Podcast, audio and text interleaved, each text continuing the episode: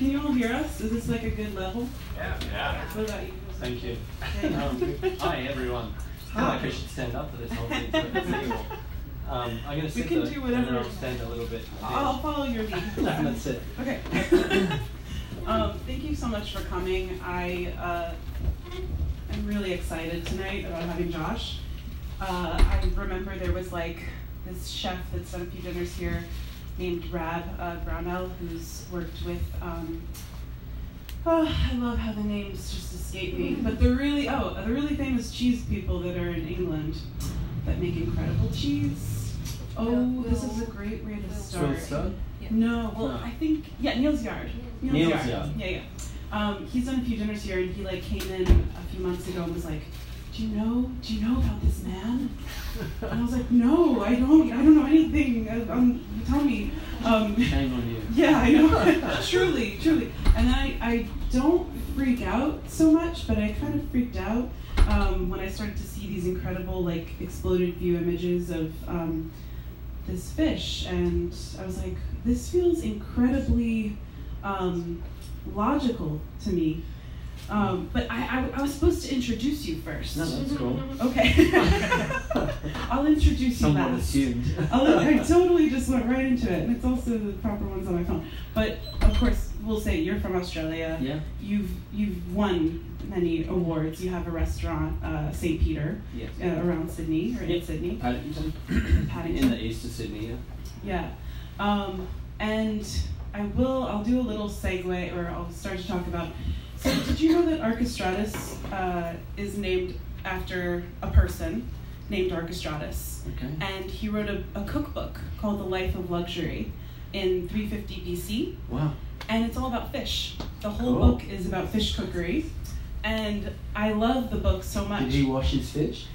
I think I think there's something about that in there. I don't I don't know if he if he did your technique of No. I don't know. We'll talk. We'll That's get to that. we'll get there. Okay, wait. Hold on. Um, so yeah, so the whole book is about is about fish cookery, and he basically makes all these incredible statements that are like, you know, you should go to this town for this particular fish, and if you know you don't get it from this town because it's total shit, and like Wow. you know, if they won't sell it to you, you should just steal it and face the consequences. and you know, and I really love that kind of voice of uh, the, the sort of uh, a very powerful. confident, powerful voice. Um, so that so when I read the line in your book, I came prepared because I'm nervous. Um, that we don't know what good fish fish tastes like. I was sort of reminded of Archestratus that I just felt like you had a lot of confidence and conviction and, and knowledge about what you were saying and have kind of like walked can you know have walked the walk and have really um, been able to spend hundreds of hours Yeah. with fish and, No, I mean, I f- and say something Like like, to that. just touch on that, like I mean, there's a few sentences in there that I felt fairly aggressive writing, and I'm not that guy, but like um, I wrote it anyway, and I just, you know, things like if if this book appeals to, you know, I, I can't even remember what I wrote, but it was something about if this book appeals to 45 percent of you and the rest, of the other 55, you can throw it in the bin and get rid of it, um, because I suppose I don't know, I I have worked for some wonderful people um, over the years, and one was Stephen Hodges at Fish Face. And Stephen basically had this tiny little restaurant, the same size that I have now, which is 34 seats. And he institutionalized this restaurant like everybody just went there for their fish, whether it was on a Sunday or a Friday or, you know, everybody, eh, all these families had a day where they went there. And I was very fortunate that I got to be, you know, a chef in that kitchen who was like one of four chefs that he had um, at, at that time. And I was 19 when I took that job. And by default, and a long funny story, I by default came like the head chef, like the second chef at 19. And so I was very, um, you know, to hold that, I don't know, that to hold that up was quite challenging um, because the menu changed every single day and we are getting fish in like all the time and the processing involved in all that was very laborious. And I mean, Stephen was the one who instilled in me that we shouldn't wash fish, and you know we can talk more about that. But um, you know, to have a fridge that was had copper wrapped on the back of the wall in in the cool room, so the copper kept the room cold, like an old-fashioned fridge would. Um, but it didn't have a fan, and it it had like closing doors on that specific room. So it was its own little chamber just for fish. Um, big drawers that you kind of slid in and out, and they weren't perforated, but you would just lay the fish down once it was scaled and gutted and wiped, and then you popped it in, and then the top would kind of go like it'd get a tack on it, kind of like the way meat does, mm-hmm. and it like set almost. And then we would turn the fish at the end of the night, and that tack side would go to the moist side, and that rotation, you know, may last for up to seven to eight days. But we weren't putting any precedence on, you know, dry aging or anything like that. It wasn't a conversation of that. It was a small business decision that we had this cool room that provided opportunity that lasted beyond four days. Can you actually talk about that a little bit? It feels like, I mean, this book, um, it, it really feels like necessity is the mother of invention and like that sort of like can you talk about that like holy shit moment when you were yeah. looking at the food waste that was happening in your restaurant yeah i mean that's yeah. a good kind of segue from what we were just talking about. Like when i was at fish face um, i would be downstairs because there was like an, a basement kitchen um, under the restaurant. The restaurant used to be a brothel. Um, so it had this wonderful like spiral staircase that went down the middle of it. Um, but um, yeah, so we were down, yeah, downstairs prepping under fluoro lights, and so you go a bit crazy when you, you're working like that, singular by yourself, and you're just wall to wall with fish, and so all you do is think about fish, and you're totally immersed in it, and that was wonderful because I did it, you know, for the first time that I worked at Fish Face, because I ended up working there twice. You know, the first time was you know just short of eighteen months, but it was very like singular work. You know, like I, I came so early to get all the work done, and then my team would kind of come in the afternoon. And, um, you know, uh, scaling and gutting fish is tedious, and it's like, you know, Instagram portrays a certain level of, you know, excitement and wonder. Um, but ultimately, scales need to come off the fish, and you know the organs need to be taken from the cavity, whether you know you choose to use them or not. They they come out. Um, and you know, whether we use toothbrushes to clean the spine um, to get the blood out, then so be it. But so like, but you know, at Fish Face, you know, where everybody's probably heard of flathead. I suppose it's like fairly you know iconic Australian fish that everybody loves um, over there, and it's the the fish most synonymous with fish and chips. Um, and we would sell heaps of fish and chips. Um, and this flathead would come in whole, which was unlike any restaurant in Sydney at the time, which was if they had fish and chips on the menu, it's like the fillets are just coming in skinless, boneless, you know, ready to go.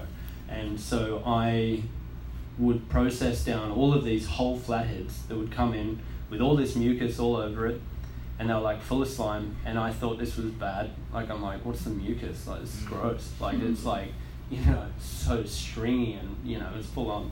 Um, but then later got told, you know, that's that's basically the slime that protects the fish in the ocean, and it's you know what stops pathogens and you know things attacking it in the ocean, abrasions, and you know that's its little insulation. So to have that come in and they're sliding around on the bench because they're all in rigor mortis, they all look like bananas sliding around on the bench, and then you go and you scale it using the traditional bear trap on a stick um, that we all kind of know and you know have used.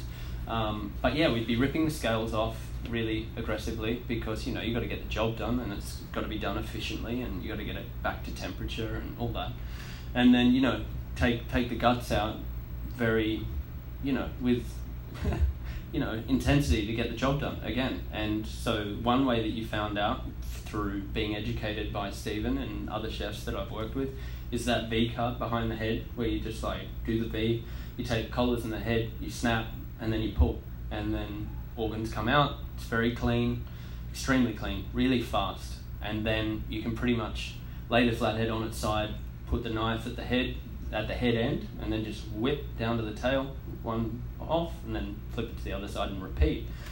And so this was like, you know, you just turn up and you just do that. Like there's so much flathead, like you're like processing boxes, and this is on top of doing like all these other fish as well, like snappers and kingfish and salmons and all sorts of stuff. So it becomes a task very quickly. like you remove yourself from the fact that you're handling fish and you start only seeing it as a task or a job that needs to be fulfilled and that was when I started questioning it because it made me uncomfortable that you you know you're so removed from what it is you're doing you, it's just uh, something on a list that needs to be crossed off. And I feel the same way about like my staff the way that you know I talk to them about people coming to the restaurant.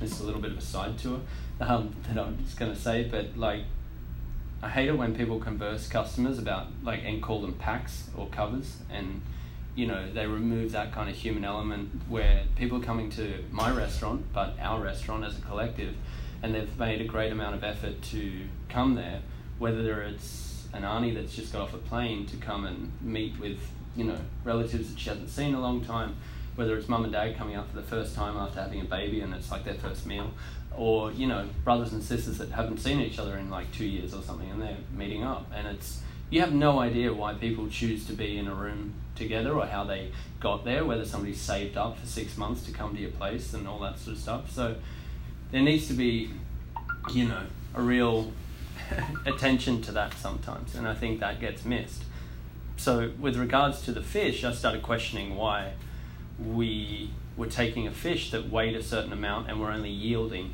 a certain amount. And I just found that fascinating.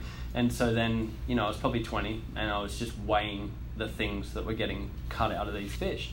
And so majority of the time with flathead, especially when they were in season, they had really big roe, like the eggs and the sac that was inside was really significant. And I was like, my God, this is, um, you know, this is heavy. It's like 150 grams worth of gear coming out of, you know, the fish. So, you know, you look at like as a monetary thing, like 10% of a fish's weight in the form of, you know, the eggs and liver and stomach and things. And, you know, you're looking at a fish that's around $18 a kilo, like Australian, so comes at a cost. It's like $2 worth of organ that's going in the bin.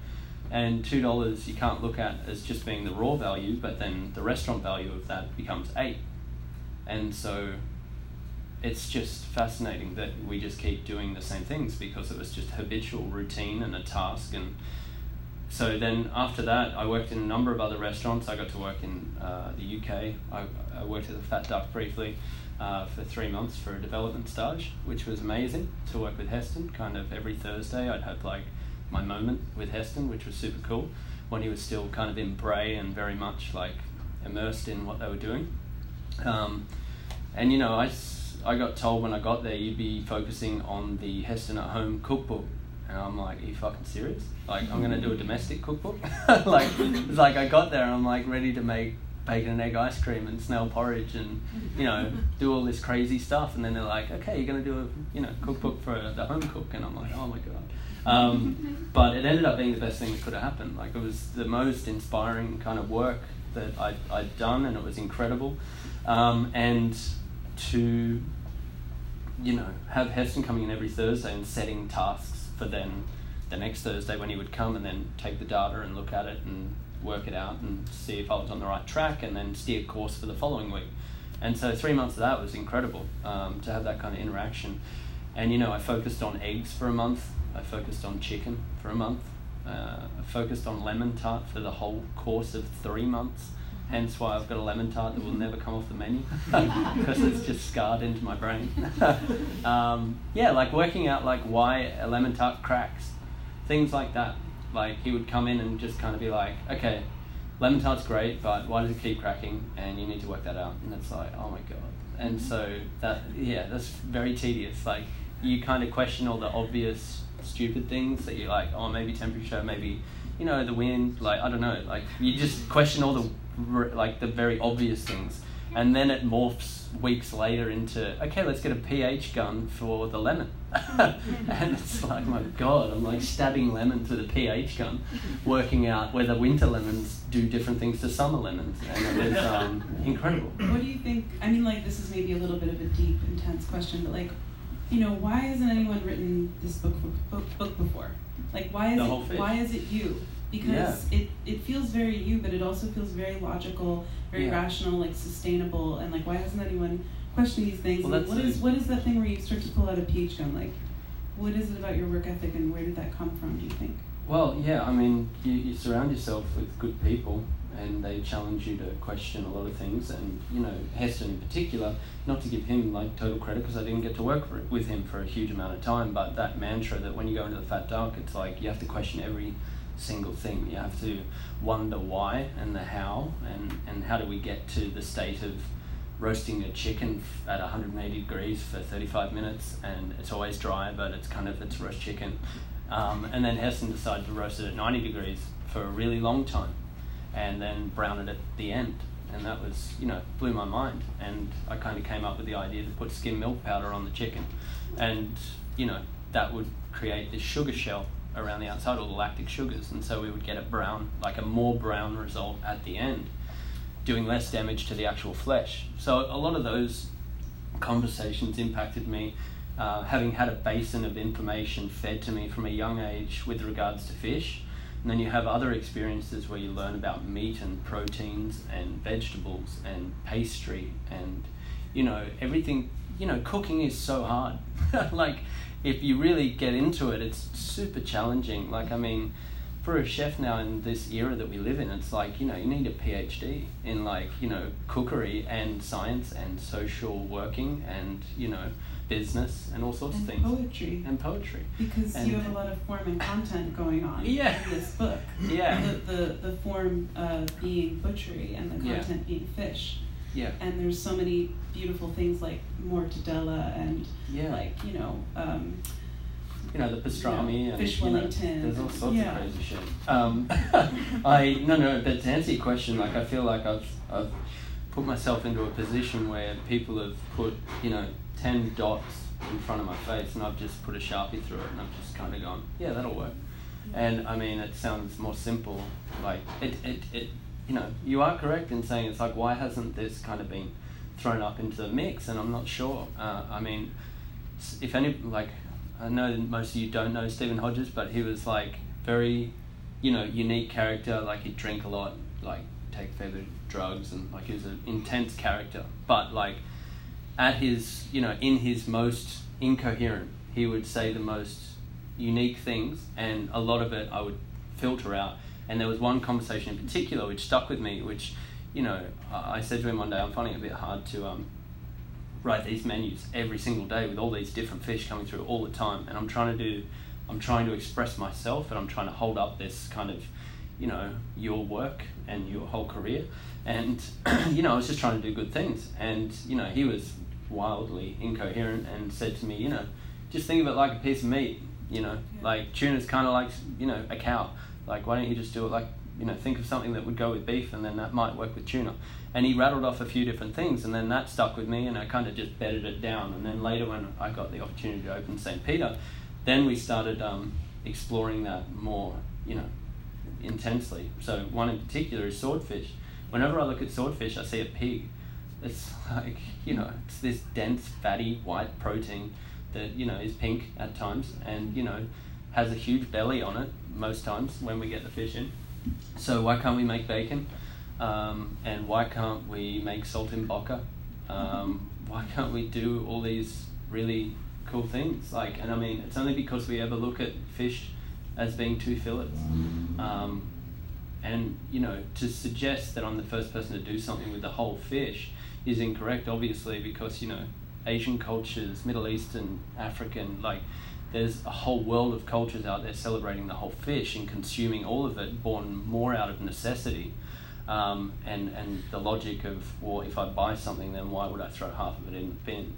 But then how does that translate into a Western palate? Like, how does that translate to the average American or the average, you know, Brit or Australian? Like, you know, super confrontational to just on a menu just go, yeah, I'm just gonna do fish sperm and like eyeballs and you know enjoy and you know this heightened, you know, extreme level of um, texture confrontation that you experience if you do travel, and you know you eat an eyeball from a fish. It's like super gross. Like as a you know Westerner, like I mean, I I would not be wanting to consume a fish eyeball because that's just not in my genetic makeup. Uh, I don't find that delicious.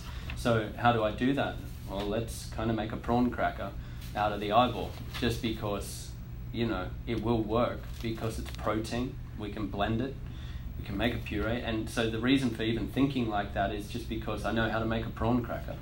And I mean, that's the thing about this book. I hope it inspires lots of people, and I know that it, it, it is. Uh, and there's some wonderful people in this room, and then wonderful people who I've just met and continue to send me messages on Instagram that are really inspired. And they start making charcuterie and they start um, cutting fish like meat and all this stuff. And I think that's amazing that I can have had some kind of impact on cooking. Um, but I don't want the message to be um, misdirected because I'm seeing chops getting cut from John Dory in particular, and I'm not seeing where the rest of the fish is. and I'm in a very fortunate position of having a restaurant that has its own fish shop. So I can kind of create the cuts that I want for the for the restaurant menu to fuel the desire and the captive audience that wants to consume the organs and the, the chops and the you know the intrigue. But you know I do have an outlet for the secondaries. Like I do I can make fish cakes I can make fish lasagna I can make terrine I can do all those things. So nothing is going in the bin except for the gills and the gallbladder I'm so interested in your fish butchery like yeah. shop that you have um, and how you translate and if you translate this message to your customers mm. and if you sell things like eyeballs in a little quart container or and then a little recipe of how to use them or like how how far do you take it in your retail yeah shop? i mean so with fish butchery the idea was that the restaurant got kind of really busy um, quite quickly and 18 months in you know this sushi train that it used to be had we just run out of space like i was just like we, we need more space because we've got all these chefs in such a small space. We're hanging fish off everything we can find mm-hmm. in the cool room. And there's such, like I said before, a captive audience that really wants there to be something dry aged on the menu. They want an, an organ of sorts on the menu. And obviously, one fish has one liver, has two eyeballs, has one heart, has one spleen, has one stomach. There's only so much you can generate from one fish. Um, it's extraordinary what you can, but then when you start looking at it in a restaurant sort of setup, how do we get this on the menu more consistently? So, you know, for every chef, it's kind of like, all right, well, I've got a busy restaurant with a bit of a line out the door. Let's open another restaurant and let's kind of get stuck into this. And then in my brain, it was kind of like people would be like, is Josh cooking my fish tonight? It's like, well, no, is it the other one? And I hate that idea of, you know, yes, I'm sitting in Brooklyn talking to you all, and there's, you know, I've been away for like three weeks, and, you know, there's people in the restaurant kind of going, where's Josh? Um, but uh, that's empowering people, and that's a good thing for them. But I feel like uh, we needed more space, and so I took a space five doors up the road uh, from St. Peter, and it was a hair salon. Um, and it had like all these divisional walls in there, but the wonderful thing was 20 years before it was a cafe and then when it turned into a hair salon they didn't they just kind of boarded up that kitchen area so like the exhaust was there the grease trap was there you know um, they had all the plumbing from where the, the chairs were from the salon.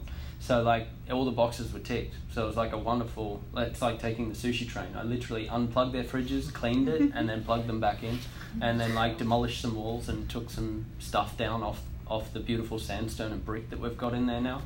And so we're quite fortunate to kind of just just go without having to outlay so much capital, and that's really, you know, you want to avoid that obviously in a major city like Sydney and New York, and you know, because the fear of shutting something is just overwhelming, uh, especially when it's just my wife and I who own both businesses. Um, you know, we've got three kids, so everything kind of is really important and matters. Um, and anyway, we took this space and it was super cool. And the idea was is that it was a production room, like it was going to be a big prep space for us to to generate enough work uh, volume of prep to go across the restaurant to make that more efficient. Um, we had gone from being three staff at St. Peter, myself and two other chefs, to doubling the staff to seven when I, um, uh, early on, before we even thought of fish butchery. Um, and then at that time of doubling the staff, our restaurant kind of slowed down a little bit because the shininess of being a brand new restaurant had worn off and you know, kind of got cold a little bit, and there's something in Australia called Vivid. It's like a big light festival that happens and sucks everybody into the city. Um, and then my wage cost went to like 48%, which in any profession sucks. Um, and then my food cost that was sitting at like 32 went down to like 26, 25. And that was mind blowing that you know there was this swing of labor going extremely high, but then food dropping, and that was that was the moment that we were like questioning why we were putting so much in the bin. And then we started like glazing fish ribs to make them look like pork spare ribs and putting barbecue sauce and smoking them and doing all sorts of stuff with that. And then all the little fins and things we started leaving on the bone and then cutting chops that had a handle and like doing all this stuff. And it was born more out of logic and understanding the anatomy of a fish and kind of thinking, well, I can make this look like a lamb rack. Like I can, like I can make it look like that, and then okay, if it looks like a lamb rack, then what would you put with a lamb rack, and then, you know, so it's it's fairly creative and broad, but it's um, it is logical, but um, the butchery ended up being you know a retail and is a retail space, dine in, takeaway. The cool thing about the dine in takeaway menu is I can explore ideas that I can't put on the restaurant menu. So like the restaurant has turned itself into this little um, you know, slightly more finessed product that is more of a restaurant uh, per se. Um, and then you've got the butchery, which can remain kind of this low key um, fish shop that's kind of just fun. And we do yellowfin tuna cheeseburgers, we do fish sperm, mortadella, and kingfish liver pate banh mi sandwiches and we do you know like fried school prawns and like all yummy potato scallops and mm-hmm. onion rings that you know and all that stuff and the fish and chips obviously. Um, so that satisfies one half of my brain that can't express that at the restaurant and it can go more into that. And we're a wholesale business now as well. So we drive our fish around town and we supply restaurants um, which is really cool because we can age fish for people um, and chefs that don't have the infrastructure but have the uh, enthusiasm to want to use it. Um, and as well, like the whole idea was to merge the butchery world into the fish world. Um, you know, uh, when you go into a meat butchery, it's kind of there's a lot more enthusiasm to sell you something and check out this cut or here's a recipe that will help or you know, there's there's a little bit more communication I feel in a meat butchery because there's a little bit more significance placed on the value of the product that you're purchasing, and also a level of confidence that you walk into a meat butchery with thinking, okay, it's a steak, yeah, I'll, yeah, I know what I'm doing, kind of thing. As opposed to fish, it's kind of like everybody freaks out, and the confrontation even that a fillet brings, let alone you know. Um, the, all the organs that I'm talking about and, and the other bits and pieces. So the idea with the shop was to make it really clean, very, very dry. Like the idea was to make the room feel dry. Um, there is no scent of fish when you walk in there. Like I, I can't have the fish, the shop smelling like fish, mm-hmm. um, because that would be horrible. Um, I needed a charcuterie cabinet in the front window to display enthusiastically what these fish could potentially become. So we've got like a big opah that you might know, or moonfish. Um, prosciuttos hanging in the front window. We've got like you know at Christmas time we put Christmas hams up where it's like a fish tail that's got all the cloves studded in it, and um, you know swordfish bacon and links of sausages, links of tuna andouille. Like there's all this stuff in there, and it's like people walk past and they're just like have no bearings on what they're looking at, like, and you know they look up and there's no fish butchery on the outside. It's just like the the big blue fish, the cartoony looking fish that we've kind of got as our mascot there. But um, you know, people want to come in and it's really cool. But we've got this big, like we've got a seven meter marble table in the middle of the room, which is super cool because it kind of brings this glamorous setting to the guys that are working around the table. And you know, you can have like 200 kilos worth of fish out on the counter, and all these this team of people working around the bench, and they're all processing down this fish, and it brings visibility to this product. And you know, for a chef, you normalize what great fish looks like very quickly. You're kind of like, oh yeah, cool. It's like super beautiful and blue and green and yellow and, you know, a dorado that I was handling yesterday. beautiful yellow and, you know, all these colors in it. And it's like, for the average Joe, like, they have no idea what that is or how it looks. It's like skinless, boneless, white flesh fillet that's under plastic at the supermarket and it's, you know, it's there. Um, so for people to come in and go, my God, like, that's huge or wow you actually take the fillets off anchovies by hand? That's crazy. Yeah. And so that's that's really great. And all the people that I've hired at Fish Butchery are chefs. So they can socially communicate to the people coming in um, a method of cookery a species of choice that they you know that we're, we're passionate about and that has just come in. We can tell them who the fisherman was, where it's from, uh, yeah, time and method of cookery, what, what to set your oven at. You know, do you have a fry pan? Okay. Do you have a fry pan that doesn't have a plastic handle? Okay, no, you don't. Well, cook it on the stove. Like, there's all these conversations um, that we kind of that we kind of have just so that we can build context into how they're going to have a great experience with the fish. Um, because we're not only selling them a piece of fish, we've got to sell them some self confidence and belief that they can produce something that is of value to the money that they're spending. Um, and yeah, just bring reality to the fact that you know fish come in whole, and then you you you process it and then you do it. So long story short, we do offer liver, we do offer roe, we do offer you know bits and pieces like that. A lot of charcuterie uh, lots of oysters, um, a whole lot of condiments and pickles and bread from a local bakery and all that stuff. But uh, the bags of eyeballs aren't really a thing. um, you know, sheets of ice chips that you, we can give you and you can fry them at home, definitely. But um, I don't give, like, I only give people those organs and things when they're extremely, extremely good, uh, really great quality and dry and, and kind of packaged in a way that they can just tip it out of whatever we give them into a pan or onto into an oven or whatever, so they can have a really good time with it. Because otherwise, it's super confrontational and yeah. good luck. There's definitely. I mean, like I felt like the. I, I don't know how you felt like when you opened the restaurant. I don't know if you always wanted a restaurant, always wanted to be a chef and then like what it was like for you when you were like i guess i'm doing this thing now and like sort of like oh and actually maybe that's a way to like really touch people around the yeah. world and like completely change yeah. Uh, the um, yeah fish yeah.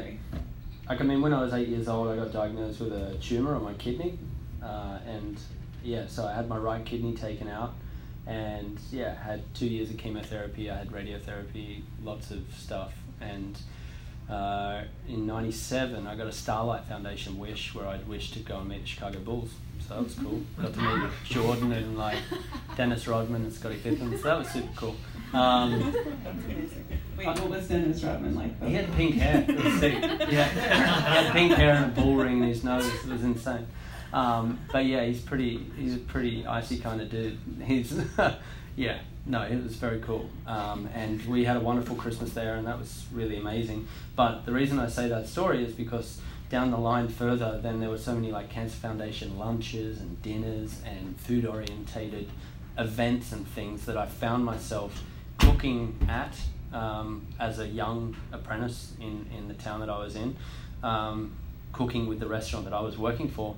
But then, like, chefs would come to the town to, to do an event as well. And then I'd get to meet them, and then I'd go to their restaurants, and then it would kind of, you know, I'd turn up at their restaurants having met them briefly at this event and then just have a solo meal at this really fancy restaurant in Sydney as like a 16 year old and go like hey met you the other you know the other time. And they're like yeah I remember you. Like why are you here? And um, you know so you know blowing like whole paychecks on like really excessive like crazy meals but the good thing was I wasn't drinking obviously so um, you could spend a lot of money on food um, and you know when I yeah I, I finished year 10 as a 15 year old. I was about to turn 16. Then I took my, my apprenticeship, the, the job. And, you know, the reason for wanting to become a chef was because I loved cooking for people and I loved seeing their reaction. And I think it's probably one of the most kindest gestures you can do for another human being is cook them a meal, uh, regardless of what the ingredients are that you're going to give them or your, your level of skill. I think it's just a wonderful gesture.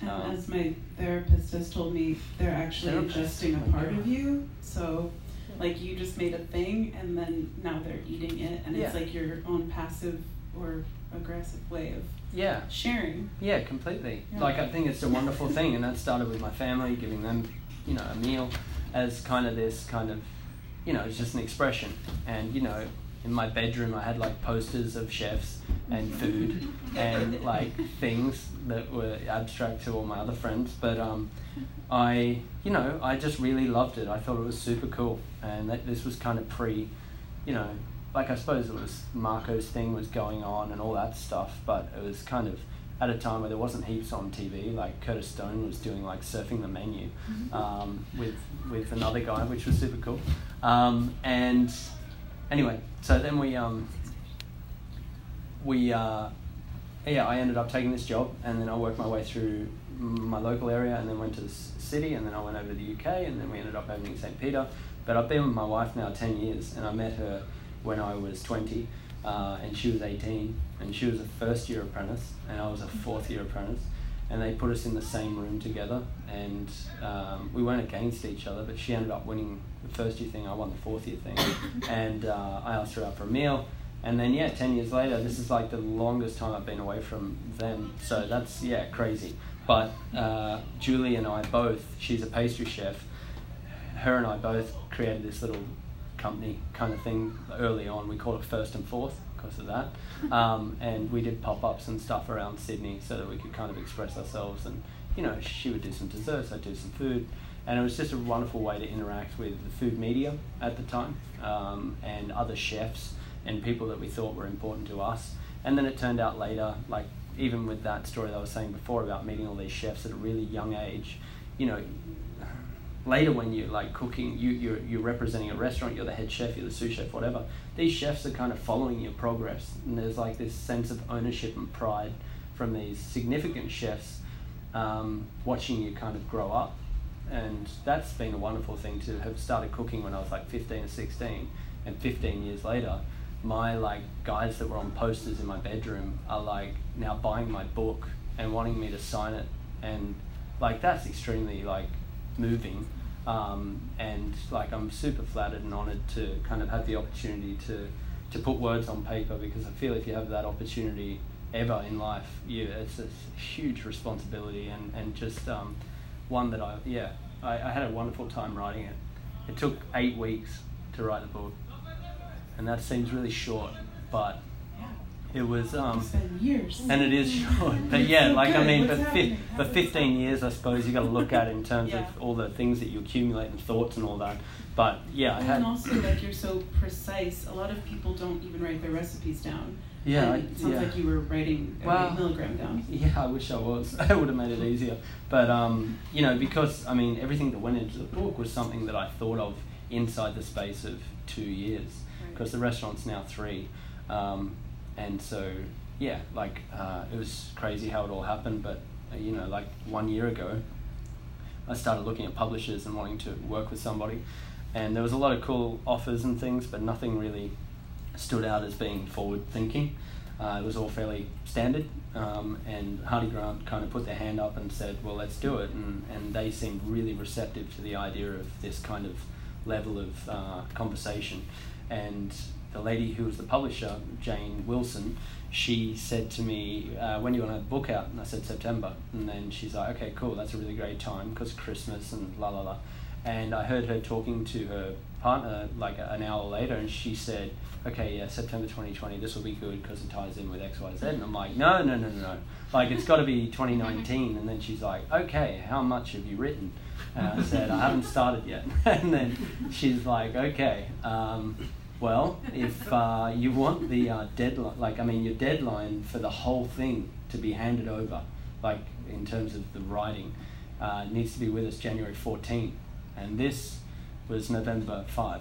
And um, my third child, my daughter, was born on December 17, and uh, the restaurant was shut every year because my wife, when we signed the lease, my wife blocked out two weeks over Christmas for five years of the lease, just so that I actually stopped at one point. Um, so, we yeah, Christmas Day, uh, we did all the Christmas things and all the little holiday days, um, and then I said to my wife, I need from 7 a.m. till 7 p.m. for the next two weeks. Just if you could leave me alone. now I'm gonna go. I'm gonna go into the restaurant uh, and and write this book. And so I sat in the middle of St. Peter on my phone most days, and then other days on my iPad. And I got this book written, um, and my wife was dealing with three children, uh, all sub five. And so, you know, very fortunate to have somebody as powerful as, as Julie.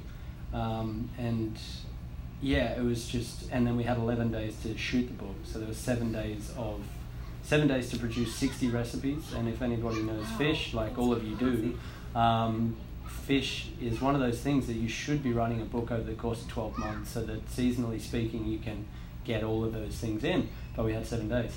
So, um, we managed to. It was incredible how some species came in as one fish in one box, and I was like, my God! Like I, I had to call upon like eight or nine people to be all on the hunt for this list, and they would just send it if they found it. And yeah, like I said, like one fish would arrive in one box, and I'm like, it's perfect. Like it's amazing, and I feel like I got, I had a lot of luck. Like I mean, the John Dory that's on the inside cover of the book, that was one fish, and I waited like we had to shoot that a day before the book got handed over, like to actually go to the publishers. So you know, and also you had to butcher it perfectly. You only have one yeah, shot. I, yeah, that's a really good point because like I I, love that you was so worried, like I was so worried. Um, like I got this. And especially when you're shooting with like a macro lens and like this so detailed like i'm like if i stuff this up i'm gonna look like an idiot like. And um, i think the other thing as well was i said to my photographer and the team and stuff i don't want the book to feel like you've already seen it. Like i don't want it to feel like this instagram rehash of like I've seen that like kind of thing, and I didn't want to feel tired. And I think the way that the photographer came at it, he was quite nervous um, at the thought of doing it because there was some good shots that I'd taken on my phone and stuff on Instagram. And he goes, "How are we going to recreate all this?" And I'm like, "I don't want to." Like I said, you kind of you do your thing. Um, and he came at it from a really fantastic approach. But my briefing for the book to, to everybody was make sure it's dry, make sure it doesn't have a smell, and I'm not going to be anywhere near water, just in general. And um, they nailed that. And I, I like even the seven days of 60 recipes, then we had four days to do all the butchery kind of all those images of like hanging fish and like scaling and the, the step-by-step basics on filleting and butterflying and stuff. So it was very cool how, how it all came together. Well, I feel like I have eight million more questions, but I want everyone in here to be able to ask questions in the room. Um, you know, I, I don't need to ask my ACDC or Nick Cave and the Bad Seeds question. I think we can skip that. Um, but I wanted We to got pass one it hand up already. Oh wow! Okay, cool. Yes, sir. in the back. Um, Thank you for coming. thank you Thank you.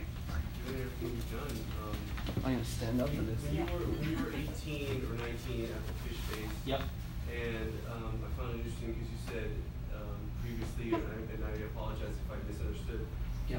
Fish and chips would just come as frozen, mass-produced fillets or whatever, and then you were in a position where you were processing entire um, flatheads. Yeah. Whose decision was that to change that to the entire fish? And um, I guess my the, the, the deeper question is Yeah. is when you had that epiphany, that was at I guess the, the, the helm of whoever decided that we needed to, to you know Correct. process entire fishes. Correct. Um, so that epiphany, when you were like, wow, things have changed Mm. for whatever reason, what would you hope or expect from an 18-year-old chef at St. Peter's today? Yeah. Um, Yeah, strong question. Um, so no, so working working at Fish Face, I was working under this guy Steve, who I said, and he he was like anything that came out of his mouth was law, and so if he said don't wash a fish, then that was like you, it's kind of blasphemy to ever consider even doing that. And you know, again, none of you have really met him or interacted with him, but he's like a bulldog. Like he used to be a boxer. Like he's an intense dude. Like I've watched him hit a customer out in front of the restaurant because, you know, for some reason. But um, you know, I watched him like he'd be on the pass and he'd be plating food and sending it out, and he was the guy that kind of pioneered this thought. Especially with his other business partner Greg Doyle, who had Pier Restaurant, which is probably slightly more well known. Um, they got into the 50 best, I suppose, at one time. Um, and he so Greg and Stephen had Pier, and they were really at that time telling everybody that they needed to eat their fish medium rare, which was you know just game changing. Like and but they didn't have Instagram to say that, so which I feel is important to converse about because I have this wonderful opportunity to tell the world immediately when I'm making a pastrami of marlin and making a ribbon sandwich out of that. Like and then it's like whoa that's wild, but you know, it's a lot of dot joining, like I said. Um, but, you know, two stories. One at Pier, which will give you a sense of his aggression, uh, was uh, he sent out this fish, went to a table, gentleman got told to eat the fish from the thinner side of the fish and make his way across to the thick. Obviously, because the fish will continue to cook, and that's something that we tell all our customers at the restaurant before eating. Um, and you know, this guy's just cut into the thick end, just cut in half, and it was raw, like significantly raw. And he grabbed the waiter and said, "This is raw. Like I can't eat it. Like cook it again, that kind of thing." Then Steve got sent back into the kitchen, and then Stephen's got this plate, obviously, and he's very upset. And he runs at the door to the kitchen, fly kicks it, like kicks the door. The door comes off its hinges Oh. And then slides out to the restaurant, and then he like turns to the whole restaurant. Who the fuck just said you know and just lost it? And then he goes, and this guy just kind of put his hand up. He goes, "Get the fuck out!" And like table of four, all out, get out. And so this Stephen, you know, that's that's really bad, obviously. Um, but he did the the laborious, the hard work in terms of that level of education that he was trying to, you know, passionately, um, you know, express. And then at Fish Face, when I personally had the, you know, not pleasure of seeing, but uh, seeing him in full flight because I wasn't in that pier kitchen. Um, you know, he would do the same thing. He'd send the fish out, be really underdone. Somebody would do the wrong thing, like would always happen because most of the time people are like, yeah, yeah, yeah, just leave me alone. I'm just gonna have my dinner. I don't care. And they did the same thing, and they sent it back and they put it up on the pass. Stephen smashed the plate, and then he grabbed the heat lamp, which was swinging in front of him, and then he's like, "Who the fuck just sent their fish back?" And he's using it as a torch. And then he had it on this woman, and he's like, "Get the fuck out!" and out she went, and it was like, yeah, it's insane. Like it was insane. It was like martial law. It was just, um, you know, and to to just, you know, he like honestly he did the hard work in terms of um, doing that, and so I don't have to do that obviously, and never would anyway. But um, to have people come into the restaurant and we suggest doing it a certain way, and you know we encourage them to, to try to be broad-minded about how they eat it. But obviously, if they want to cook through, that's their prerogative. So I'm a little bit more fluid in in, in how people should consume fish. Um, but then, what somebody should come and as, as a young chef coming to St. Peter, um, I think as well it's slightly different having the butchery and St. Peter. So to refer more to St. Uh, to Fish Butchery, a young chef going there, they need to actually understand that there is monotony to the work. Unfortunately, like there's repetition. The only way you'll get faster is by doing it many many times. Um, you know before doing all these things, aging and offal and all that sort of stuff, there has to be an understanding of, you know, uh, the why and the how and why you shouldn't wash a fish, why you shouldn't wrap it in plastic wrap, why you should never put ice directly on fish. There's all of these levels of detail that we need to um, kind of put onto these young people. Because at a young age, I was very much a sponge, and I was like, you know, if somebody told me something, I was like, okay, that's that's it now. Um, so yeah, the the expectation is if you come and work for us and then leave, I hope that when you leave and go and do other things, that you'll always remember. Like every time you see a fish, you'll kind of be like, okay, this is possible, and I shouldn't do it like this. Um, so yeah, but just broad-minded, because I feel like, yeah, fish. The wheels only spun a certain way for so long.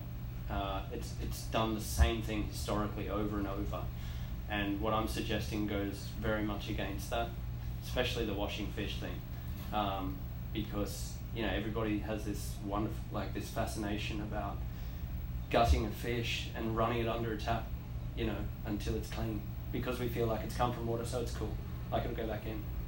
But have you ever been to a meat butchery anywhere in the world where you've seen somebody break down a carcass of an animal, uh, like a sirloin coming off a cow or a lamb shoulder off, you know, a lamb? um, and watch them dip it into a pool of water in front of them, and then take the rest of the bones out, then dip it back in, and then set it over ice. That's not a thing. like I've never seen that ever in my life. Um, and maybe we're missing something about beefy beef or lamby lamb, because we refer to fish as fishy fish. And the only reason why we refer to that is because, you know, this ammonia, basically. And the only way we get to ammonia is through really bad handling because there's an organic compound in fish called trimethylamine. And when trimethylamine breaks down and converts into trimethylamine oxide, and that only happens when a fish dies, basically. And so then once that breaks down, the trimethylamine oxide, that converts into ammonia.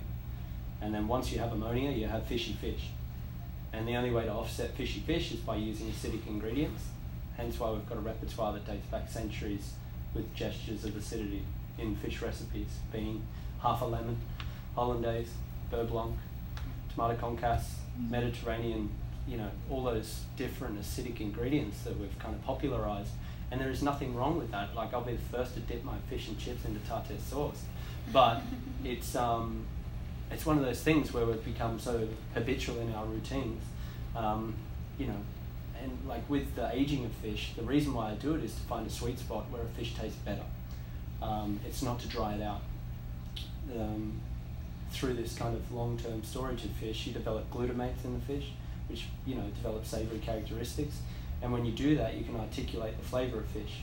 And if you can articulate the flavor of a fish, then you can celebrate secondary species of fish that go beyond salmon and bass and you know all these standard species. Because globally, we're probably only looking at 20 species of fish when there is a plethora of fish out there. And that brings you kind of the conversation of sustainability. And that's because of just the market being saturated with the same shit everywhere. And it's being handled terribly. So to have this commodity that has a four day shelf life that requires so much labor, um, it, it's just, yeah, it's uh, absurd. Like it, the system is ludicrous.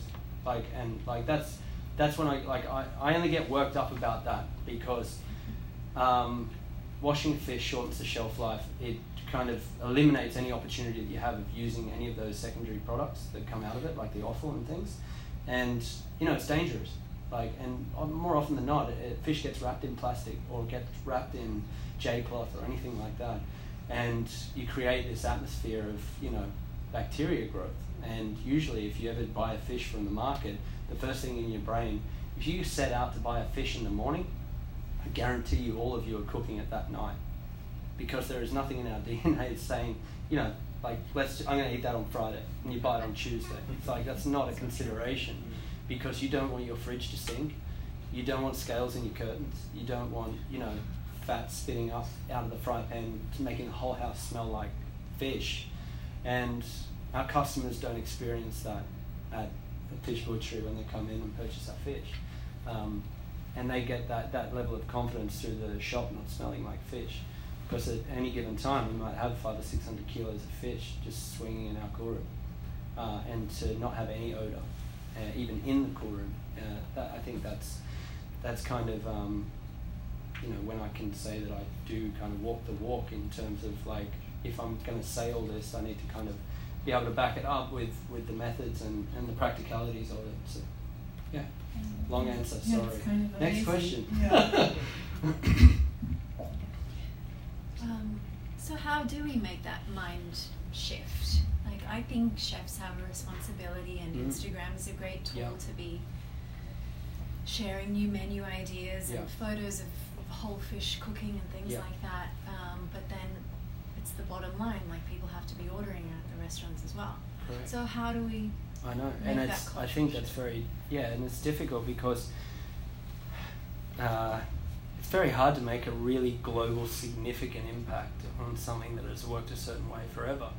Um, because at the moment, it's a it's a system that celebrates quantity over quality, um, and you know, as chef, like as a chef and as other chefs I know, you put priorities on certain things. And if it's your priority to be regarded as one of the best chefs in the world for the plates of food that you produce, then you make decisions around the ingredients that you need to be serving to, to get to that level. Mm-hmm. And usually that comes in the form of the ones that are most celebrated and talked about. And usually, like, and I refer to them as brands. Like, you think about everybody wants to wear a pair of Nikes and not just an average trainer. It's like it's a brand. It comes with you know this allure and desirability around it, um, and you know the same can be said for you know caviar. The caviar that we know and celebrate and love and put such high value on is from sturgeon, when really most roundfish species that are female have wonderful roe sacs inside them. And if you have the knowledge and you have the priorities, um, to, to make that delicious and you make that a caviar that's specific to that fish species, then you can put this wonderful spoonful of this secondary species caviar onto an oyster and have a great experience with it. But is that a priority for you? Maybe not. It's easier to buy a tin of caviar that's just pop the lid and go. And you know that that's going to be fancy and cool and, you know, e- easily Instagrammable and, you know, desirable. Um, same for Bottarga. Um, Bottarga is celebrated from the mullet. Um, there's, there's lack of desire to uh, use other fish species to produce Bottarga.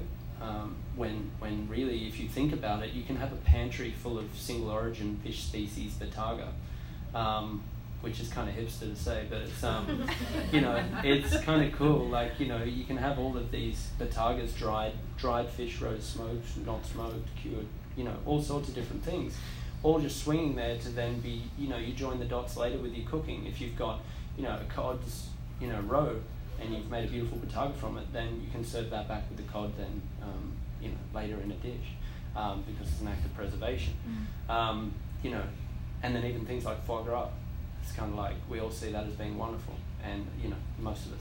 Um, and then you know, John Dory liver is you know rivals any gras, but it's kind of what I'm trying to say is chefs need to kind of broaden their mind in terms of putting priority on a sustainable future and working more ethically and celebrating values uh, that go beyond just putting food on a plate and taking nice photos. Uh, and it might seem hypocritical, but I'm trying to take nice photos of things that inspire people to just think a little bit more broadly. Um, the more I can communicate, like in terms of these settings and the book, obviously, traveling hopefully brings inspiration in the form of diversity um, and also just an eye opening uh, kind of thing around fish. So, thanks. Um, uh, yeah, so we spoke earlier. I'm the, I'm the chef of Gloria. It's a sustainable seafood restaurant in New York. Um, this is my fish provider, and this is the guy who hired me. hired me. Go to Gloria. yeah. um, you have spoken so much, and I, I followed your Instagram. It's been hugely inspirational for me. And you know, it's not just an Insta thing. It's just that, that that's how we can talk from Yeah. Australia to New York now. That's right. Um, and it's been static cool room, static cool room, static cool room, static Yeah. room. And one of the things that sort of defines New York cuisine is that we do what we can with tiny, shitty spaces Correct. that True. suck. Like anybody who's cooked in New York knows, like some of the best restaurants have the fucking shittiest restaurant Yeah. kitchens you've ever seen. Yeah.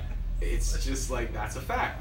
Yeah. So um, I'm actually extremely lucky. Gloria has a beautiful kitchen, and we have a quite spacious walk-in, and we have a good amount of storage space, and we've started doing things like fermentation, and we have the room to do these things against all odds. It's taken a bit of organization, but we're doing it. Yes.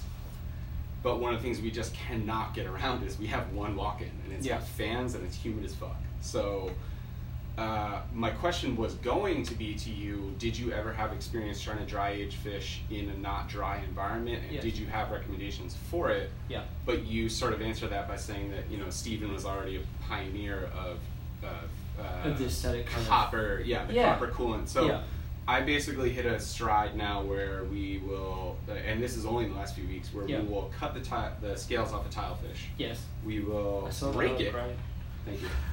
we will break it and we'll put it on a on a sport towel or a linen like um, on a rack, Yep. and we'll change the towel out. And after two days, we'll sell it. And that's about as comfortable as we feel because for the guest to say, "Oh, the seafood's incredible, everything's day of," right? And we're like, "Well, no, actually, Yeah. Uh, we got that tilefish in like four days ago." Yeah. It gets to a point where we feel uncomfortable saying that this is 100% the best way to do this because we have a very humid environment and we have Yeah. a very traditional fan blowing. Yes. The, Do you have room in the cool room? Or it's all pretty uh, established? to box it off like you described in the book. Yeah. It, uh, no. No. So, like, I mean, the other suggestion is to buy I'll buy like it Yeah.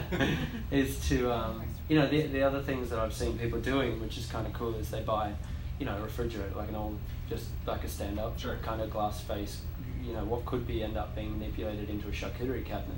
Um, you can do the same thing, and it's and it's it's quite a cheap job. Like really, from from what I know back home, having done it, to wrap copper into the back of an old fridge and put like a plate, like a stainless steel plate in front of it, and put rails in the top of it and all the racks out of it, and then you can swing, you know, three or four fish in there if, if you know, depending on the size, you could you could do a lot. Um, you know, so that's one way about it um, to do that. The other thing is like uh, the restaurant that I worked at before St. Peter. Um, I can't remember how long ago, maybe four and a half, five years ago. I started playing around with dry aging fish when there was nothing about it, like like no bearings on and what I even was thinking. Like I was just trying to think, if it works with meat, it should work with fish, and you know. Um, what I did was I, I did it like I, like I told you. Are you washing your fish? No, No. no, we stopped doing that. Yeah. Great. Yeah. And so it's kind of, you know, if that happens and, you know, you won't develop that ammonia as, as rapidly. I mean, I notice with my fish, because I do have all of the controls in place, Yeah. our fish never actually goes fishy. Yeah, What will- sorry to interject, Yeah, but I, go. what's been amazing is that I have been like, smell this fish. It's four days old. Yeah, It's normally the point where you throw it out. It Yeah. smells like day of. yeah. But we also know from how we cook it that it's not. And you're living leaking on the water. bone, right? Uh, well, Or you we taking can, it We can and we can't. Some some we take off the fillet, like monkfish will age on the bone Yeah. for a day or two before breaking, but Sure. we don't know how much farther we can go before we break it. and I suppose that's a good point to make as well. As soon as you wash a fish or put you know, ice in it, all that sort of stuff, then the time starts ticking. The second you take a fillet off the bone, the time starts ticking. Right. So, like at the restaurant, the butchery, we, we age our fish by leaving everything on the bone, and it's all there hanging from tail and head down, and we only cut from it when we when we need it. So. Just because I got another question behind you, but I'll, I'll just quickly No, just something related yeah, to that. you go. Is do you gut the fish that, Yes. in that process? Yes. That's actually the why I thought So before I hung, before I hang anything, it's gutted. But I have done tests around uh, aging a fish with its organs intact to a result that is very sh- not so great. But like, like not so great for what I feel is the palate that I'm feeding. Uh, I, I can imagine, you know, in Thai cookery and, you know, Indonesian cookery, there's a lot of fermentation, like purposely, where you want to ferment the organs within the fish to create more robust flavors. Um, but that's not something that I find overly delicious. Um, we do make garum from the insignificant organs from, and I say insignificant because, you know, it's one thing for me to be laying down, like draped over a mahi mahi and looking at this huge you know, 15 kilo fish that, you know, has a heart in it that's able to be pulled out and liver to pull out. But, you know, if you're filleting a mackerel or a, a sardine or things like that that really don't have any significance to individual organs, we'll put a percentage of salt on it and some water and then we'll ferment it for a week. And uh, we do that in a bag so that it's controlled and it's a stable shelf product and that becomes a fish sauce. And the wonderful thing about that fish sauce is it's very it's defined by the fish that the organs are from. And like I said about the Bottarga, you can have a pantry full of garums and fish sauces from individual species of fish. So again, very hipster, single origin fish game. So, um, but to finish that conversation regarding fish storage, I tested all these fish in a fan-based cool room, and what happens is the skin dries out rapidly. Um, you need to be very selective about what fish you're maturing in that way. I'm not saying that I put my fish into this cabinet and then a month later I pull it out and it's a wonderful product. Like, you know, there are there's levels of maturity that you find with aging where something will taste very delicious and you'll be like, we should stop here because it's wonderful. And then in the early days when I was testing everything, I wanted to see what it could do. You'll find that it will peak two or three times. So, you know, day four, it'll be like, wow, this is really delicious. We should stop. This is amazing. And like Tetsuya even said, like the Australian chef, you know, day three and four is like peak umami for, for fish. Um, and then, you know, I'm like, okay, well, that's wonderful, but like, let's see what happens on day 12. And then, d- like, day 12 to around 15, you start developing all these mushroom vibes, like, that are Mhm. really, like, savory. And very it's very strange like to kind of eat a fish that tastes like mushrooms. Um, and like the skin as well develops into this dry kind of texture. And when you put it in a pan the skin puffs off the flesh because you've what you've got is skin that's dry on top. You've got a little layer of fat that sits in between the skin and the flesh and you've got a, a flesh which is like it's been reduced to moisture basically. So you've just created pork. Like that's that's the desire for doing roast pork. It's kind of like get the skin dry, stab it with the you know the whole, and rub salt into it and all that sort of stuff. And when you start thinking like that, then that gets very expansive. And then I thought, well, let's make a Peking fish. Um, so I didn't make the book because it was kind of it's too many variables. So It was really hard. Um, and we ended up dressing this fish with maltose and you know and we tipped fat over it and we got this amazing Peking fish and we like taking the skin off and you know doing little pancakes with it and stuff. It was awesome. Um, but uh, that was with a, a flame tail snapper. So it was like a kind of yeah it had a lot of fat in it. But the long story short the fish hanging in the coolroom I would be suggesting uh, a Spanish mackerel a tuna a swordfish a kingfish hamachi um, you know salmon uh, those kind that's the first time I've said I suggest salmon, so just I'll take that off the record. um, but um, oh, I just um, yeah, what I noticed with aging fish in particular is when you cut into a fish and you look at the fillet profile and you see lines within the fish, all those concentric lines. Every single one of those lines represents one muscle of a fish and the closer those muscles are grouped together, the denser and more oily and like I suppose, yeah, the more robust the fish is. Like the density of it is is full of oils and fat. So what happens is we can mature that fish for far longer. Like we can take our tunas now to six weeks, um, and and find great results in bringing density to tuna. Where sometimes when you eat fresh tuna, which majority of you all have eaten fresh tuna, and it's you eat it and it's take you can taste the moisture in it right? And it's kind of it's not wet but like it's very hard to articulate this and it's kind of like you just know and I do it at the restaurant I serve day three tuna next to day 28 and it's kind of like just to give people comparatives and the density that aging brings to tuna and the savoriness that it brings is just like unbelievable. Um, tuna when it's cut fresh is often quite sloppy like it's a little bit kind of just you know softish this is kind of like you take slice and it's kind of like Bresaola. It's crazy.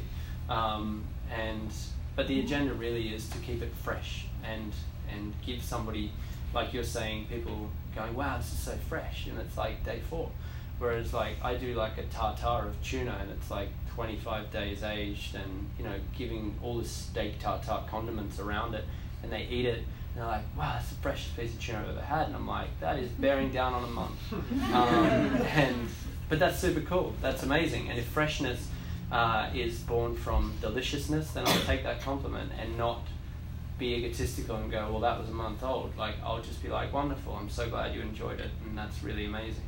So, whoa. You go, sir. I'll be the cap. Go. Oh, thank you so much. Uh, when, you, when you're talking about aging fish for that long, yeah.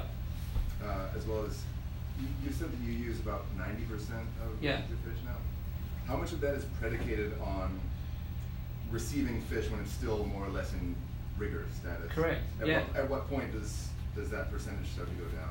Yeah, uh, that's a really good question. Uh, I, you know, we're, we're very spoiled in Australia, firstly, to have the diversity in species, so I get to play with a lot of different things and see them at different moments. But one thing I have become uh, better at over the years is uh, having taken the fish butchery now, that gives me a, a, greater buying power for, for what we're taking.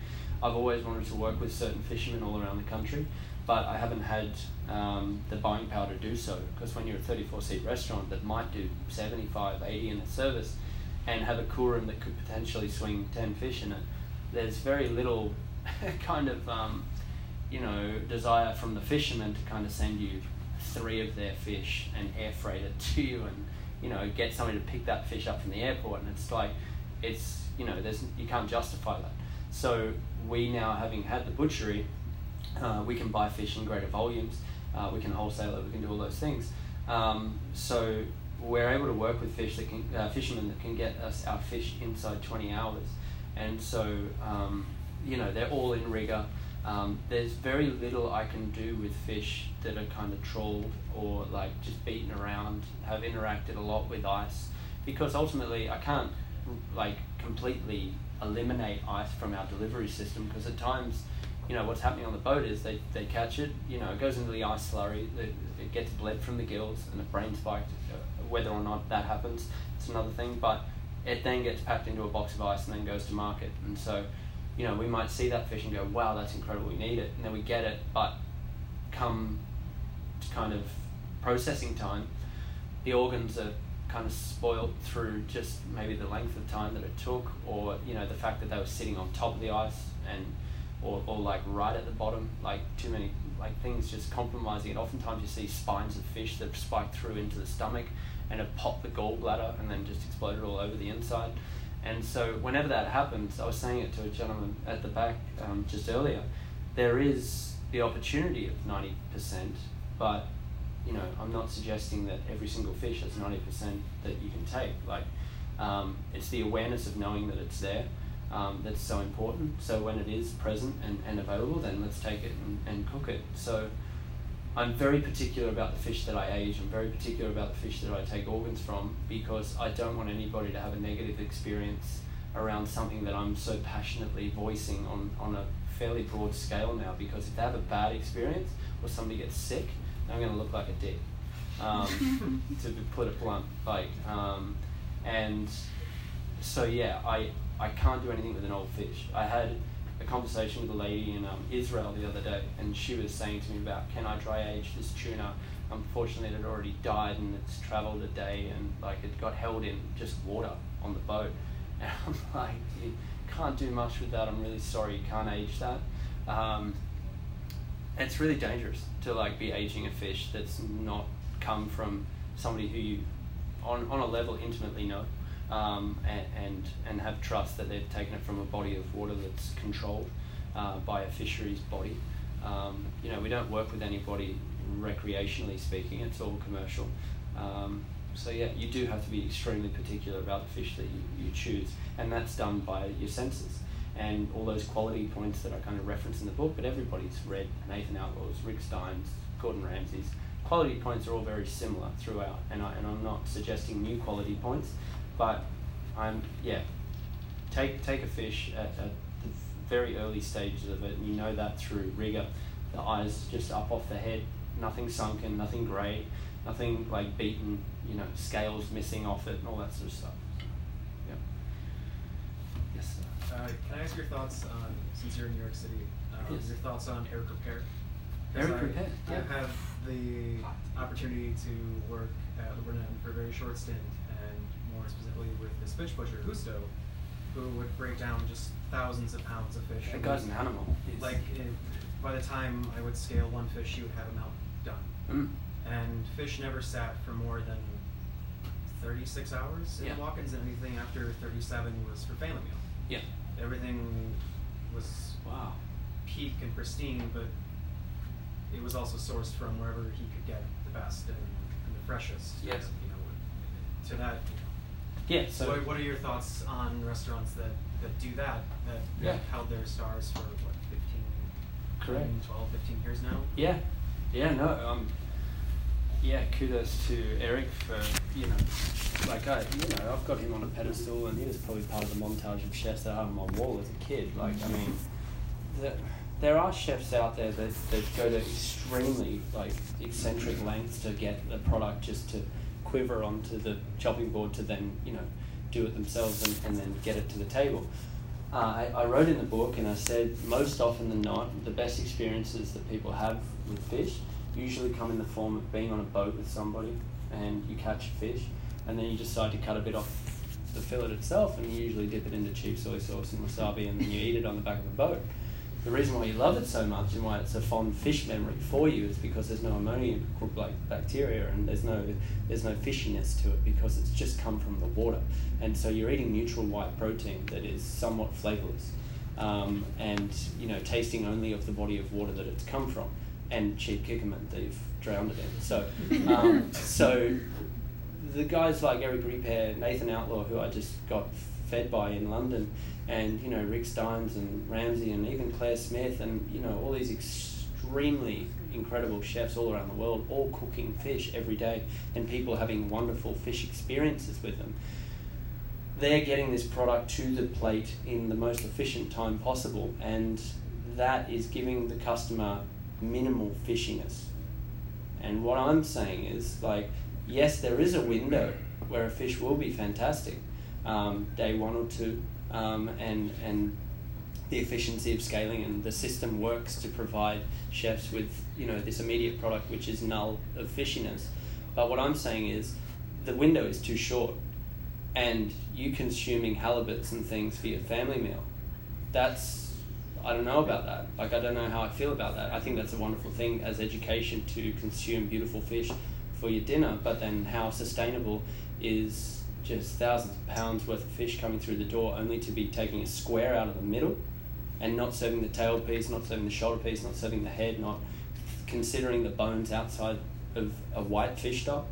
Um, yeah, I'm like They the didn't- system. They didn't make fish stock, if that helps. Sorry, they do. No, they didn't. Oh, wonderful. All- Actually, if I may interject, he hired me to, to run Gloria, and, and he had run it for a year. Uh, the story about the founding of Gloria was that the original chef, a guy named Diego, was trimming uh, black bass and taking only the perfect diamond. Of course.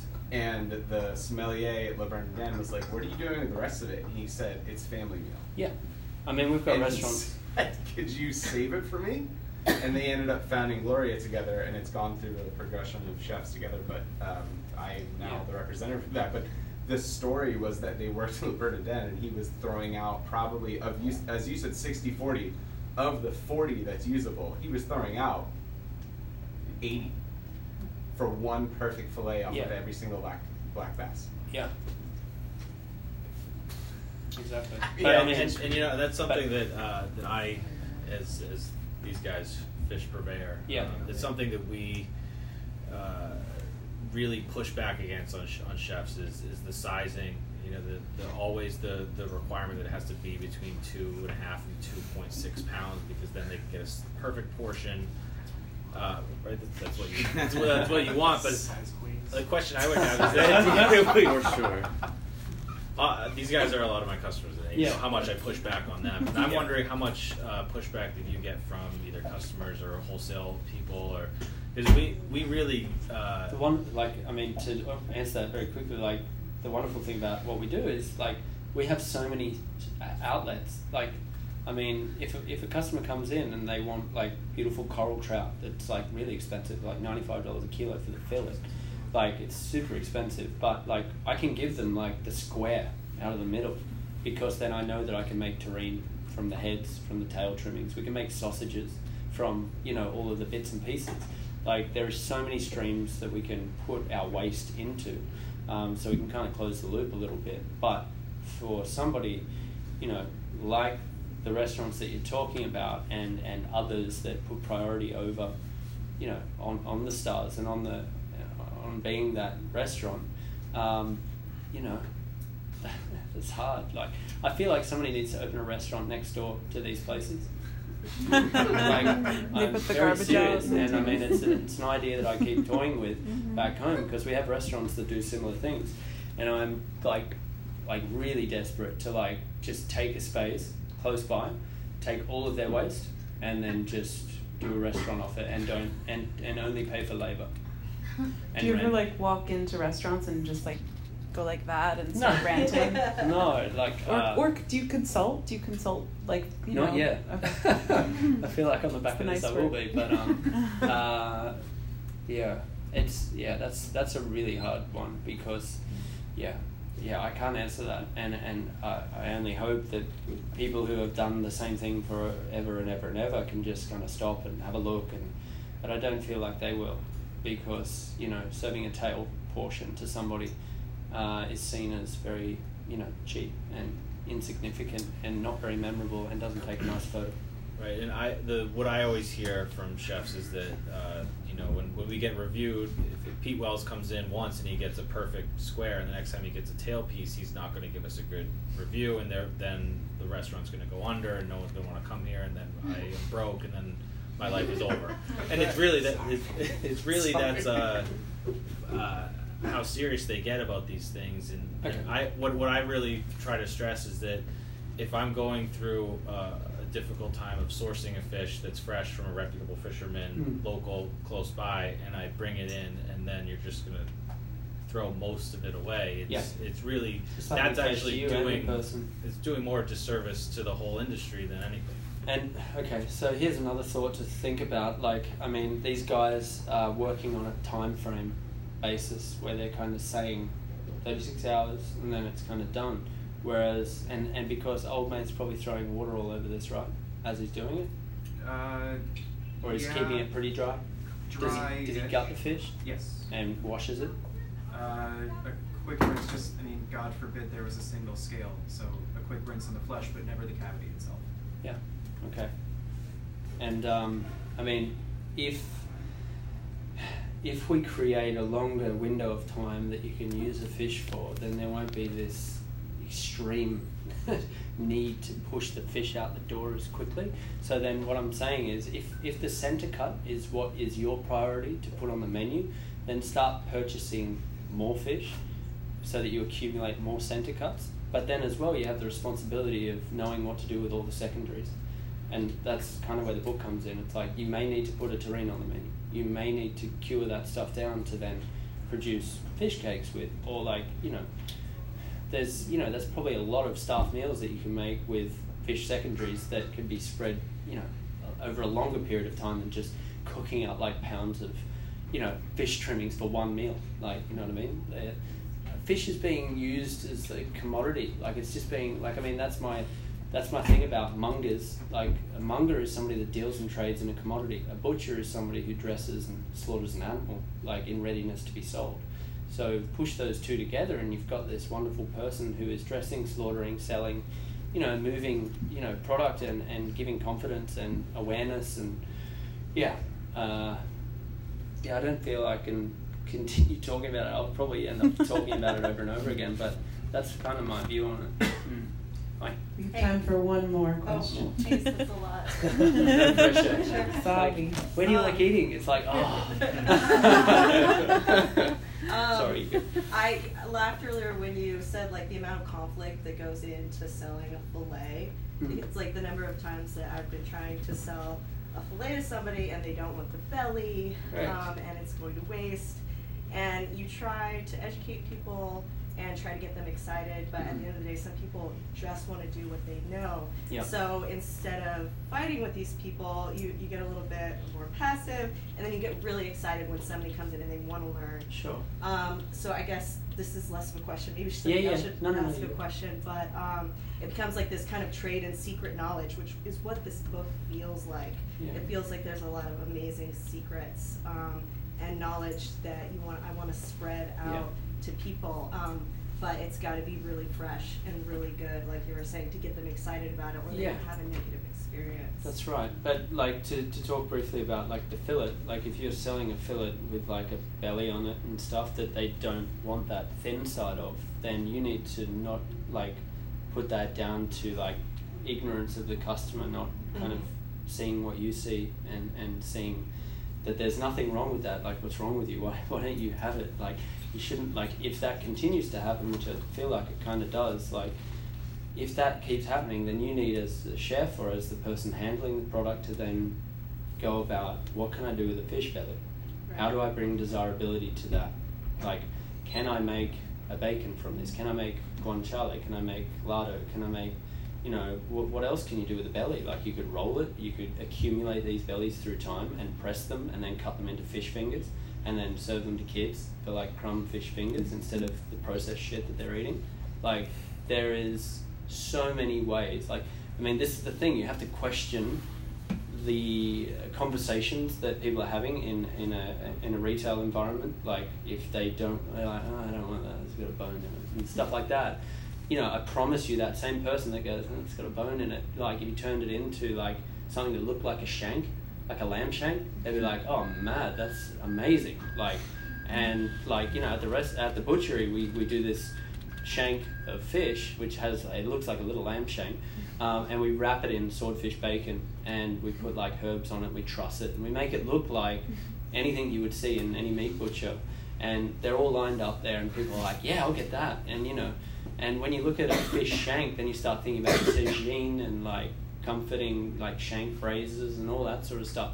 And seeing a bone that brings excitement as opposed to fear, um, and creativity and you know the things that I talk about in there, I hope will help in terms of um, eliminating these kind of conversations of like people's lack of uh, responsiveness to cuts that you might have in the window. So maybe you can have that really perfect squared off, wonderful little fillet in there, but put it at a price where it's like, okay, it is there for you now, but I've had to cut most of it away from it.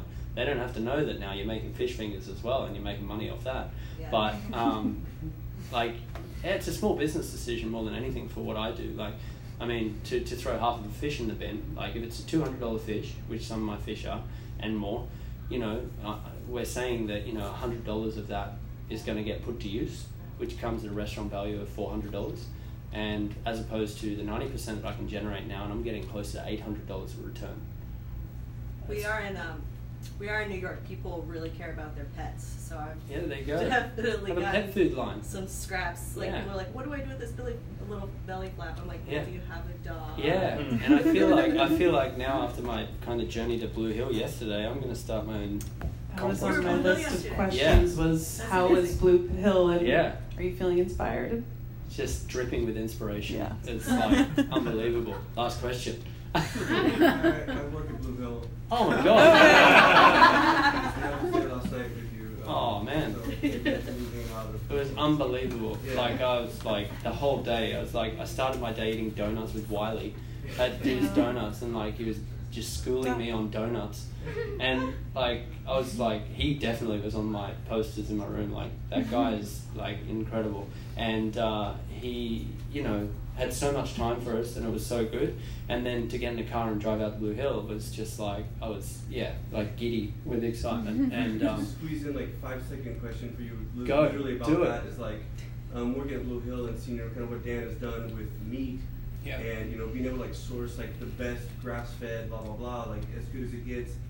Obviously we can't do that with fish. We don't control Yeah. wild caught. You, you can't control water. You can't control where they come from. So like what like to what degree like sourcing and my question is about sourcing Yes. um, when you're sourcing fish, I guess like the best we can do now is like as fresh as it can possibly get. But are are you are you as you know kind of like a fish person? Are you thinking about like wow, all our fish are eating plastic because every time we wash our clothes, you know, and billions of people in the world around the world washing their clothes, our fish are going to be like be eating more and more Yeah. microfibers and whatnot. To what degree does that matter to you? To what degree like?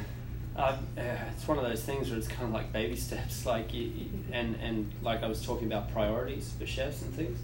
Um, that kind of global perspective on fish, and I, and I don't want to be ignorant to what's happening globally. I feel like I'm very spoiled to be in Australia, where the fisheries management is probably, you know, setting the standard globally for the way we should be managing our fisheries. Um, and uh, like all of the, uh, you know, there's a thing within that law basically that says you're guilty until you can prove your own innocence, and I think that's a fairly good model to exist under. But um, you know, we don't we don't experience fish that are polluted and, and things like that in Australia, and so my priority for the past two or three years has been developing this language within the book that suggests uh, all these different things and methods and approaches that you can kind of take. Um, but my next priority is communicating this the fact that fish doesn't have to be as fleeting as what we, we think it is and start questioning our methods at the restaurant in terms of our footprint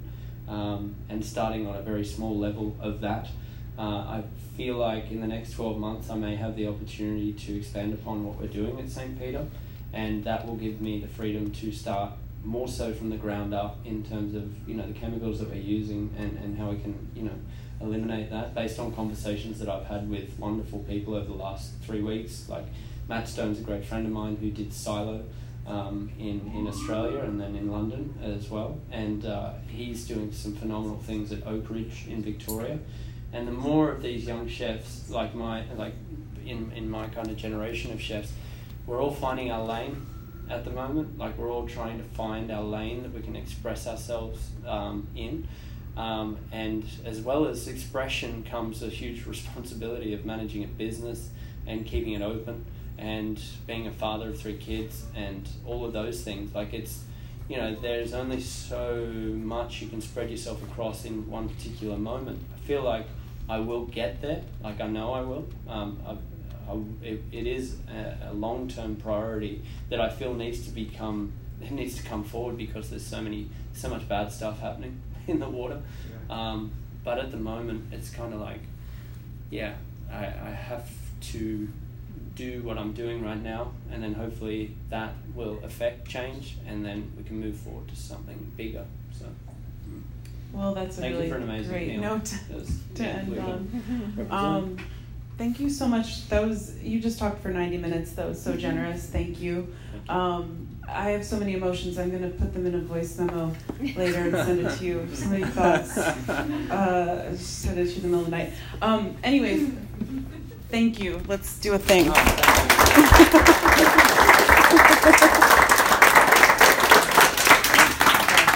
Um, yeah, so the book's for sale if you'd like a copy. There's, you know, if you haven't gotten an arancine, grab one of those. There's a bunch of saltwater taffy. Put those in your pockets. Also, Thank you yeah. so much for coming, and um, yeah, don't be a Just a stranger. last thing I'd say, but Yeah. um, like I said at the very beginning about uh, people coming to my restaurant uh, and things like that, um, I appreciate that all of you have come on a Saturday, uh, which is significant, especially for chefs here that should be in their restaurants, like me. Um, but no, I like uh, it is so overwhelmingly flattering when there's a group of people sitting in one room listening for 90 minutes to me just talk about things. Um, and uh, yeah, I, it's a privilege, and thank you, Paige, for um, you know putting your hand up. Um, so no, uh, deep thanks and gratitude, and thank you. Enjoy your Saturday. Thanks. Thanks, everybody. Wow, man. 90 minutes of that went by in like 10.